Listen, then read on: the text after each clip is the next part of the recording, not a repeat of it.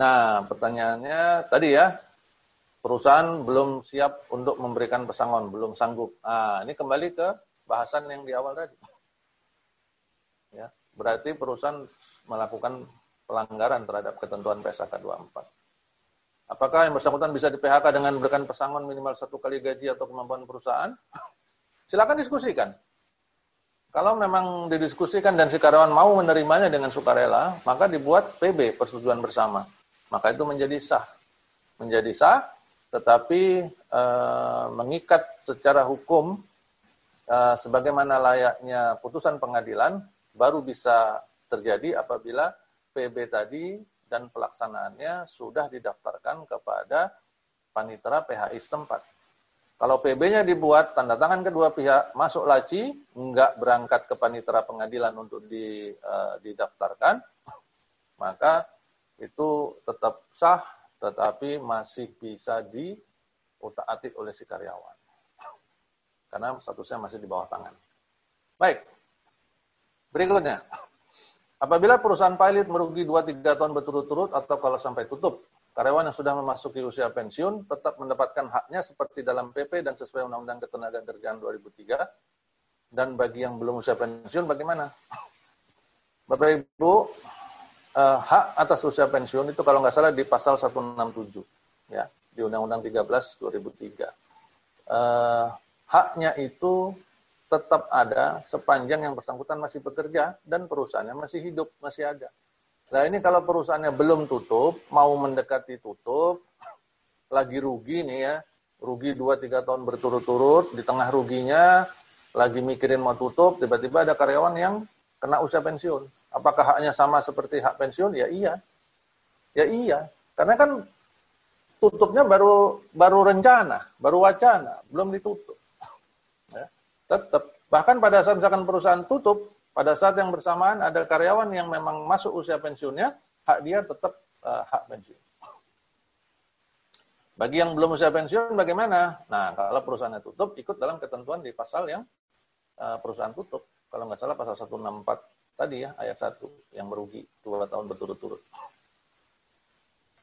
berikutnya jika di dalam PKWT sudah disebutkan bahwa pengakhiran hubungan kerja oleh salah satu pihak tidak ada kompensasi yang diberikan, apakah ini bertentangan dengan undang-undang? Karena khawatir ketika kita memutuskan hubungan kerja mereka, tetap menuntut sisa kontrak. Nah, ini yang seru nih Bapak Ibu. Di PKWT disebutkan bahwa pengakhiran hubungan kerja oleh salah satu pihak tidak ada kompensasi. Apakah ini bertentangan? Iya, ini bertentangan. Pasal 6162 sudah menyatakan di Undang-Undang 13 2003 bahwa uh, ada klausa tentang sisa kontrak lah ya, bahasa sederhananya begitu. Jadi kalau ketentuan dalam perjanjian kerja itu menyatakan sebaliknya, tidak ada sisa kontrak, uh, maka ketentuan dalam perjanjian kerja itu menjadi bertentangan karena uh, perjanjian kerja statusnya uh, di bawah dari perundang-undangan. Ya, dan tidak boleh bertentangan dengan perundang-undangan di atasnya. Sehingga kalau perjanjian kerjanya bertentangan dengan undang-undang di atasnya yang berlaku adalah perundang-undangan. Ya, mereka akan akan memiliki hak untuk tetap menuntut sisa kontraknya. Demikian. 11. Perusahaan tempat saya kerja sudah kurang kondusif sejak tiga tahun belakangan ini. Wah ini gaji selalu terlambat dan hak-hak kami ada yang tidak dipenuhi. Dengan adanya musibah COVID-19 ini makin sulit untuk kami Pak Pertanyaan saya, bagaimana kami bersikap apabila pemilik perusahaan memanfaatkan COVID-19 sebagai alasan untuk tidak menggaji kami dan tidak memenuhi hak-hak kami. Padahal ada properti pribadi yang bisa dimanfaatkan untuk menutupi kewajiban-kewajiban perusahaan pada karyawannya. Baik.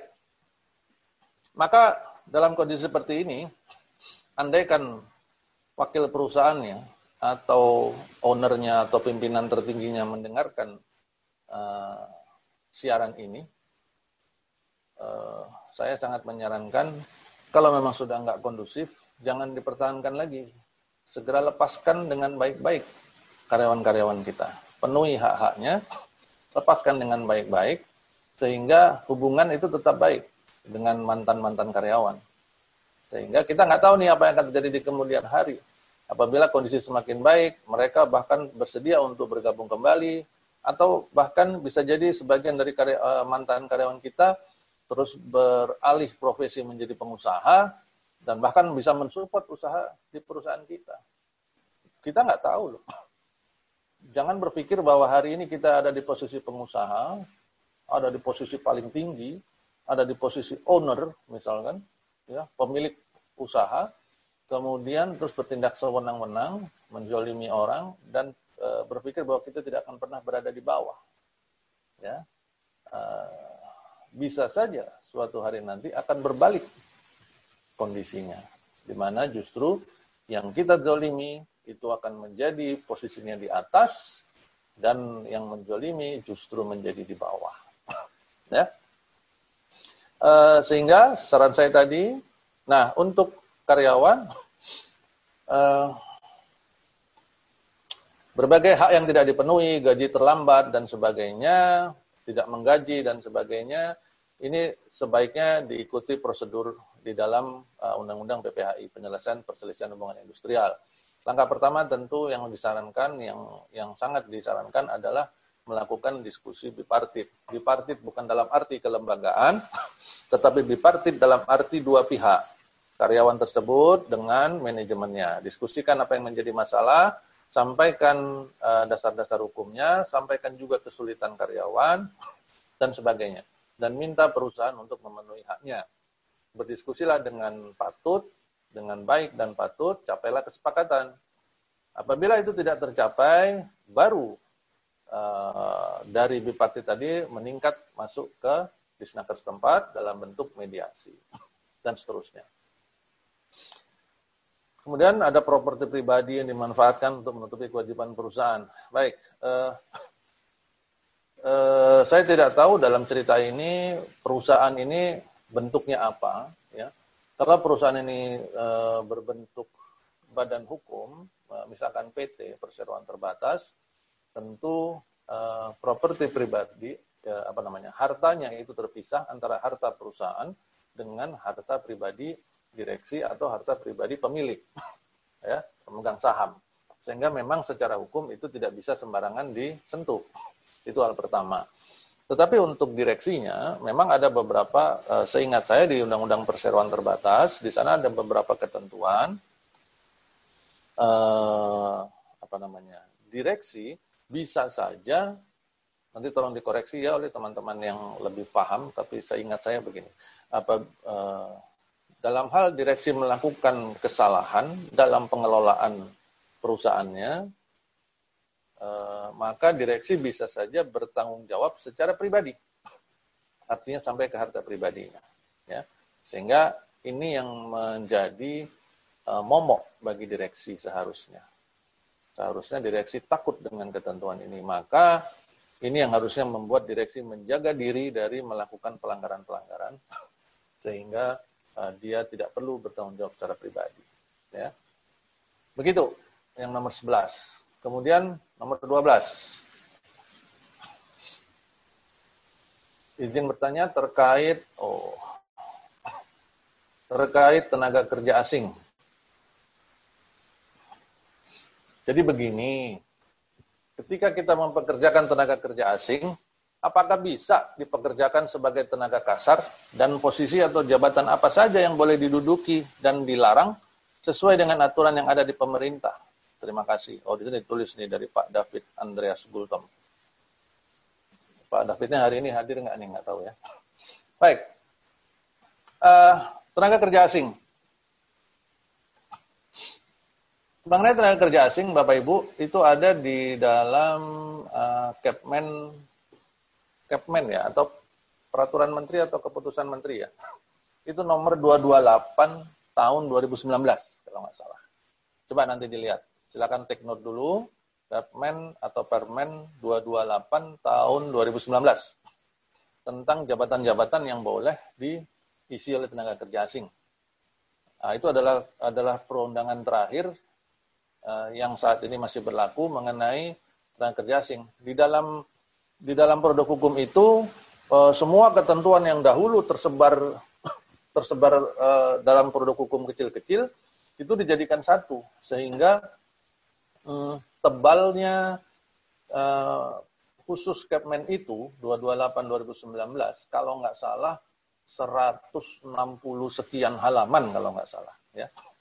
Dan di sana dirinci satu persatu jenis industrinya, kemudian nama posisi yang diperbolehkan dan sebagainya. Ya. Uh, saya pernah melihat secara sepintas dari awal sampai akhir, saya tidak menemukan adanya pekerja kasar, pengaduk semen, uh, pengangkat batu, misalkan penggergaji kayu, misalkan, saya tidak menemukan jabatan itu di dalam uh, Kepmen 228 tahun 2019. Tidak menemukan jabatan itu sebagai jabatan yang boleh diisi oleh tenaga kerja asing. Artinya, posisi-posisi yang tadi disebut sebagai tenaga kasar itu tidak ada. Karena semuanya isinya, Pak, Bapak dan Ibu, di dalam Kepmen itu, uh, manajer, ahli ini, manajer itu, ahli ini, ahli itu gitu. Jadi nggak ada tenaga pengaduk semen, pengangkat pasir, eh, tenaga nyetir dump truck misalkan, supir dump truck, nggak ada, nggak ada di sana. Ya.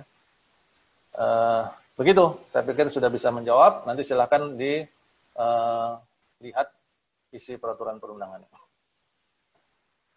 Selanjutnya, Berkaitan dengan IR, ada fenomena akibat kondisi pandemi COVID-19, yakni tawaran resign demi efisiensi jangka panjang. Jadi karyawan diberikan surat perjanjian apabila target tidak tercapai dalam tiga bulan berturut-turut, maka karyawan diberikan opsi resign. Tentunya dengan tambahan tunjangan sebesar berapa kali gaji bulanan, tapi lebih kecil dari uang pesangon waktu PHK. Apakah hal ini benar secara hukum? Karena kan karyawan bisa menerima atau menolak tawaran ini. Ya, betul. Yang pertama, di kalimat pertama, tawaran resign demi efisiensi jangka panjang. Artinya di sana ada offering, ada tindakan penawaran. Eh, karyawan, mau nggak kamu resign? Ini perusahaan agak goyang nih. Yuk, kamu resign aja. Ku kasih nih duit sekian dan sebagainya.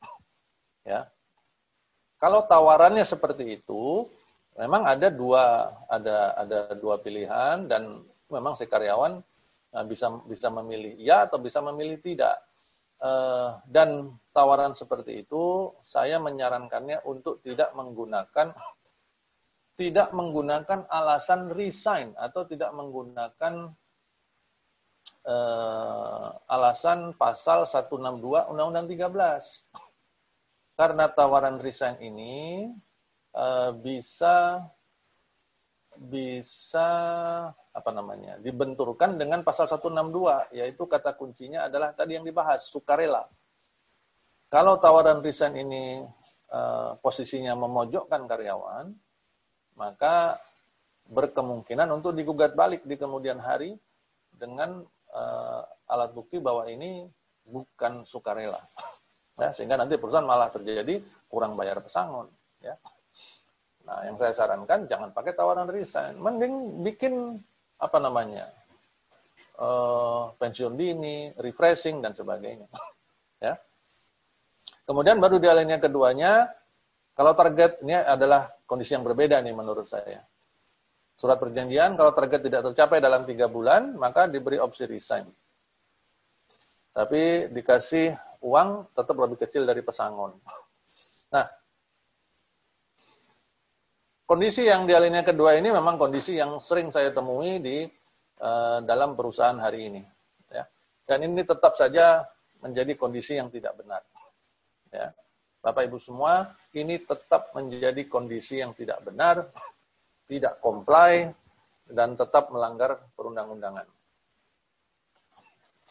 ya tetap melanggar perundang-undangan yang berlaku karena tadi pasal 162 itu kata kuncinya cuma satu yaitu uh, sukarela kalau nggak ada suka dan rela ya tentu nggak nggak memenuhi pasal 162 ya.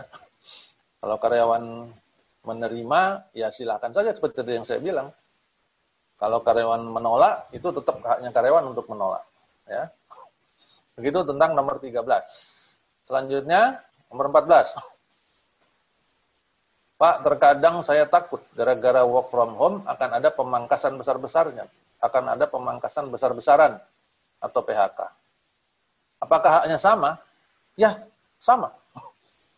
PHK karena work, uh, eh, PHK setelah work from home, PHK setelah merumahkan, PHK dalam masa pandemi COVID-19 ini haknya sama seperti PHK di dalam Undang-Undang 13 2003.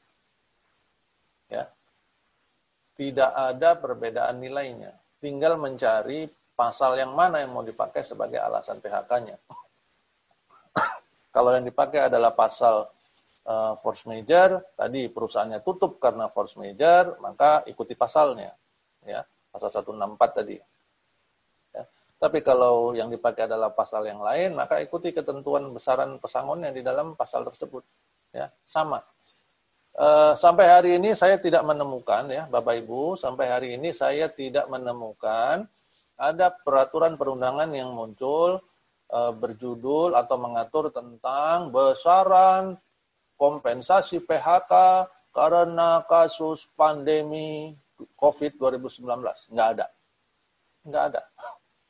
Bahkan yang saya dengar dari berbagai literatur, informasi dan media, di beberapa negara lain itu malah pemerintahnya yang melarang pengusaha melakukan PHK dengan cara menjamin upah karyawan di perusahaan itu di perusahaan selama tiga bulan. Ada tuh. Jadi di mereka di negara-negara lain itu ada yang uh, pemerintahnya menyampaikan instruksi kepada semua perusahaan untuk tidak boleh mem-PHK karyawan selama tiga bulan dan oleh karenanya pemerintah memberikan uh, akan membayarkan gajinya karyawan selama tiga bulan itu kurang enak apa coba? Artinya perusahaan tiga bulan nggak perlu bayar gaji kan? Karena pemerintah yang bayarin. ya. Mekanismenya ya teknisnya saya nggak tahu apakah lewat perusahaan atau eh, pemerintah langsung. Tapi artinya cash flow perusahaan terselamatkan tiga bulan, karyawan terselamatkan tiga bulan aman. Nah, lihat berikutnya nanti. Begitu gambarannya. Sekarang nomor 15. Work from home tidak bisa dilakukan untuk tim rekrutmen. Sehingga ketika operasional perusahaan tidak berjalan selama PSBB, karyawannya di rumah saja, bagaimana proses pengupahannya? Uh, saya agak kurang setuju sebenarnya dengan uh, statement bahwa work from home tidak bisa dilakukan untuk tim rekrutmen. Kalau ini diartikan bahwa tim rekrutmen tidak bisa bekerja dari rumah, ini justru keliru.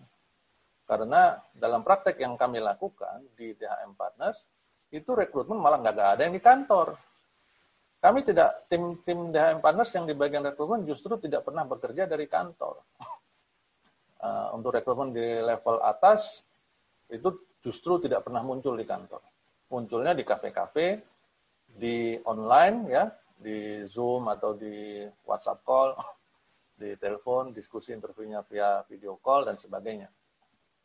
Untuk yang uh, di level bawah, di mitra-mitranya DHM, itu melakukannya tentu dengan protokol-protokol kesehatan kalau memang harus bertemu. Ya. Jadi sebenarnya masih bisa dilakukan. Ya. Tapi pertanyaan berikutnya, operasional perusahaan tidak berjalan, karena di rumah bagaimana proses pengupahannya? Sama. Proses pengupahannya sama. Karena si karyawan kan masih WFH kan, masih tetap bekerja. Ya, tetap dibayar. Baik, berikutnya Nah, ini dari Ibu Putri. Bagaimana kalau kami mengidentifikasi ada beberapa posisi yang bisa dilakukan secara part-time? Misalnya travel booker. Saat ini tidak ada bisnis travel.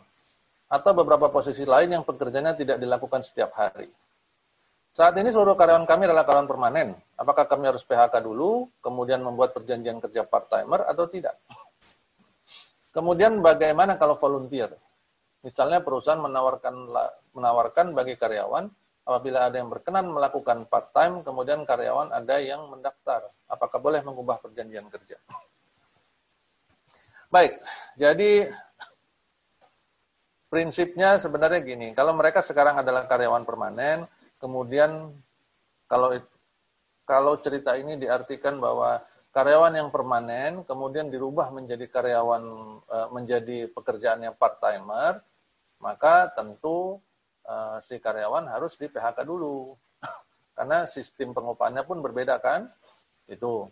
Nah, tapi kalau ternyata sistem pengupahannya tidak berbeda dan sebagainya, tetap diperhitungkan sebagai permanen, cuman jam kerjanya saja yang menjadi part-timer, maka silakan-silakan saja hanya bentuk penugasan atau uh, kesepakatan atau perjanjian uh, yang merubah waktu kerja. Tapi kalau itu merubah uh, hal mendasar dalam hubungan kerja tentang pengupahannya, maka sarankan untuk PHK dulu. Ya uh, volunteer ini volunteer ini maksudnya apakah volunteer dari luar atau volunteer karyawan yang ada? Kalau volunteer karyawan yang ada maka seperti tadi, kalau mereka mau lakukan part time ya silakan daftar dan kalau itu merubah hal dasar tentang pengupahan maka sebaiknya diselesaikan dulu hubungan kerja yang sekarang dan mereka selanjutnya menjadi part time. Ya. Begitu. Berikutnya 17 jika work from home, apabila terjadi kecelakaan kerja, apakah dapat diklaim? Jika iya, apa saja persyaratannya? Oh. Bapak Ibu semua, kalau nggak salah yang ikut di sini dalam acara batch 1 dan batch 2 ini ada dari teman kita dari uh, BPJS Ketenagakerjaan. Nanti Bapak Ibu semua bisa bisa konfirmasi kepada BPJS Ketenagakerjaan setempat masing-masing. Tapi logikanya Eh, kecelakaan kerja itu adalah uh, kan definisinya kecelakaan yang terjadi uh, di tempat kerja termasuk waktu berangkat dan waktu pulang. ya, sederhananya kayak gitulah. Nah, kata-kata tempat kerja itu kan artinya adalah sebuah lokasi. Kalau sekarang work from home dengan yang kemarin, ini dibahas di batch 1 ya, work from home dengan WFH dengan WFO, work from home dengan work from office, yang dulu kita lakukan work from office, bedanya kan adalah beda lokasi saja. Worknya tetap kan, tetap bekerja. Berarti kecelakaan kerja masih mungkin terjadi. Dan apabila itu terjadi, logikanya tetap bisa diklaim. Persyaratannya apa? Tentu adalah dokumen-dokumen yang membuktikan bahwa dia kecelakaan di rumah itu e, memang e, sedang dalam waktu kerja. Maka penting kita mengatur jam kerjanya. Kalau jam kerjanya jam 8 sampai 5 atau 9 sampai 6 atau 7 sampai 4 misalkan. Maka kalau kecelakaan kerja terjadinya maghrib, ya itu tentu sudah bukan kecelakaan kerja. Tapi kalau kecelakaan kerjanya terjadinya di antara jam kerja dia, ya, ya itu bisa masuk dalam bagian kecelakaan kerja. Persyaratannya tadi dokumen-dokumen yang membuktikan bahwa dia memang bekerja work from home, pengumuman dari perusahaan, eh, policy-policy tentang work from home dan sebagainya. Ya. Demikian. Uh, selanjutnya nomor 18. Pak, maaf saya sambil kerja. Oh ya, sama-sama. Saya tidak tahu barangkali pertanyaan saya adalah Bagaimana pandangan Bapak apabila suatu perusahaan melakukan PHK kepada 100 karyawan dalam satu bulan dampak COVID-19 atau efisiensi? Perusahaan meminta karyawan untuk resign sehingga tidak harus dibayarkan pesangonnya. Apakah kira-kira dampak bagi perusahaan dalam waktu dekat atau panjang? Banyak. Pertama, PHK kepada 100 karyawan dalam satu bulan. Itu adalah uh, angka yang mungkin kurang lebih biasa-biasa saja karena kami pernah melakukan ratusan karyawan hanya dalam waktu dua atau tiga hari saja. Ya. Uh, sehingga jumlahnya baik satu ataupun seribu uh, itu apa namanya tidak beda, tetap namanya PHK. Ya. Kemudian karyawan diminta untuk resign. Ini sesuatu yang uh, sangat tidak dibenarkan ya karena ini yang saya sebut sebagai mengakali aturan. Ya, ngakal-ngakalin aturan. Ya e, maka sebagai karyawan sebagai praktisi serikat pekerja e, seharusnya e, juga cukup paham pandai dalam memahami aturan ketenaga kerjaan. E, pada saat ada karyawan disuruh resign itu bukan kita sibuk mencari klausa yang menyatakan melarang menyuruh resign. Bukan itu. Tetapi bisa saja dicari klausa yang kalau meminta karyawan resign itu melanggar. Maka di dalam pasal 162 tadi yang berulang kali saya sampaikan, ada kata kuncinya yaitu sukarela. Sama seperti kata kunci di dalam pasal 164 uh, eh, tentang rugi, force major apa tadi ya, yaitu kata kuncinya perusahaan tutup. Jadi kalau tidak ada sukarela, apalagi diminta, ya nggak bisa. Sehingga eh, PHK tersebut menjadi tidak sah. Dampaknya bagi perusahaan dalam waktu dekat tentu masalah-masalah hukum, dalam waktu panjang demikian juga. Karena ini akan akan uh, menjalar. Uh, si karyawan bisa menuntut baik langsung pada saat uh, di PHK atau pada waktu berikutnya tan uh, hari ini ini sudah tidak ada waktu kadaluarsa ya Bapak Ibu. Kalau nggak salah sejak tahun berapa tuh? 2017 apa 2016 itu sudah ada ketentuan yang menyatakan bahwa kadaluarsa tuntutan untuk PHK sudah dihapuskan. Kalau tadinya kadaluarsa tuntutan untuk PHK itu adalah dua tahun, eh satu tahun, sekarang sudah dihapuskan. Sehingga kalau ini di PHK hari ini, dia diam saja tidak menuntut, tidak tanda tangan apa-apa, tapi menggantungkan saja, maka perusahaan harus berhati-hati. Justru itu yang harus harus membuat perusahaan bingung. Karena artinya karyawan tetap membuka kesempatan untuk melakukan tuntutan. Kapan menuntutnya? Terserah karyawan. Mau bulan depan, mau tahun depan, mau nunggu COVID selesai, mau nunggu 10 tahun lagi, atau nanti uh, ahli warisnya disuruh nuntut. Nggak ada, nggak ada larangannya sekarang. Ya. Jadi ini yang membuat perusahaan harus berhati-hati. Dalam jangka panjang tentu ini akan menghancurkan uh, apa namanya kredibilitas manajemen di perusahaan. Apalagi kalau ini larinya ke uh, branding, menghancurkan branding perusahaan yang bersangkutan. Ya. Berapa banyak perusahaan yang kita tahu uh, karena ada sentimen-sentimen negatif, terus yang diserang adalah brandingnya, maka uh, operasional perusahaan, omset, penjualan, dan usahanya terganggu. Ya, babak belur. Banyak kan? Bukankah kita sering mendengar boykot ini, boykot itu, ya kan? Nah, itu itu masalah branding itu. Maka berhati-hati sebagai perusahaan. Baik, pertanyaan nomor 19. Kalau ada karyawan bersikeras cuti untuk mudik dan akhirnya harus menjalani isolasi 14 hari, apakah perusahaan boleh potong cutinya? Baik. Uh, khusus dalam kasus ini saya melihatnya karena karyawannya bersih keras, ya, tidak bersih lunak, ya, berarti si karyawan ini ngotot ceritanya. Nggak mau dibilangin ceritanya gitu kan. Karyawannya sudah dikasih tahu jangan mudik, dikasih uh, dibuat pengumuman, dilarang dan sebagainya, tidak dikasih fasilitas untuk mudik dan sebagainya, tetap aja kabur. Tetap pulang kampung, tetap mudik. Maka uh, di sini berarti karyawannya yang bandel. Dan akhirnya dia harus menjalani isolasi 14 hari. Apakah perusahaan boleh potong cutinya? Dalam konteks ini saya lebih mengarah kepada boleh. Ya. Karena berarti kalau dia menjalani isolasi 14 hari, uh, ada waktu di mana dia harusnya sudah kembali, tapi dia tidak kembali bekerja. Maka perusahaan boleh, bahkan nih kalau menurut saya, perusahaan justru bisa juga menggunakan pasal mangkir. Menggunakan pasal mangkir aja biar sekalian kena. Orang bandel-bandel karyawan kayak gini nih. Dan dibilang nggak boleh mudik, mudik juga. Ya. Nah, kasih pasal mangkirnya, kasih surat panggilannya dan sebagainya. Kalau masih baik hati, potong cutinya silahkan. Ya.